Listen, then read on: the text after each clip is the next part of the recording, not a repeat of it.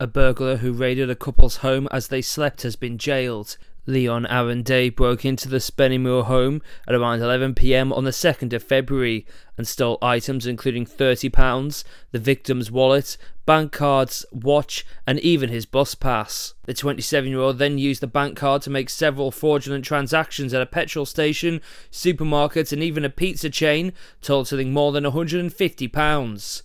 Officers recognised Day after reviewing CCTV footage and arrested him. He initially denied all knowledge of the offences in interview, claiming he was at home asleep when they occurred. A jury found him guilty of all offences following a trial at Peterlee Magistrates Court last month.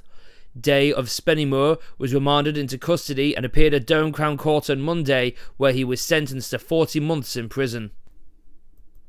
The North East's largest council has bolstered its road sweeping fleet in order to keep communities clean and tidy. Durham County Council has taken on three road sweepers that will be deployed in town centres and elsewhere as part of its work to help communities look their best. The bigger fleet means that places like Durham City, Chester-le-Street, and Bishop Auckland, as well as other towns and villages, can be visited by road sweepers more often and new units at a £4.8 million County Durham industrial scheme is attracting a high level of interest and are set to create more than 130 jobs. Work on the 10 industrial units at Station Place in Newton Aycliffe was completed last year, with the first tenants set to move in soon.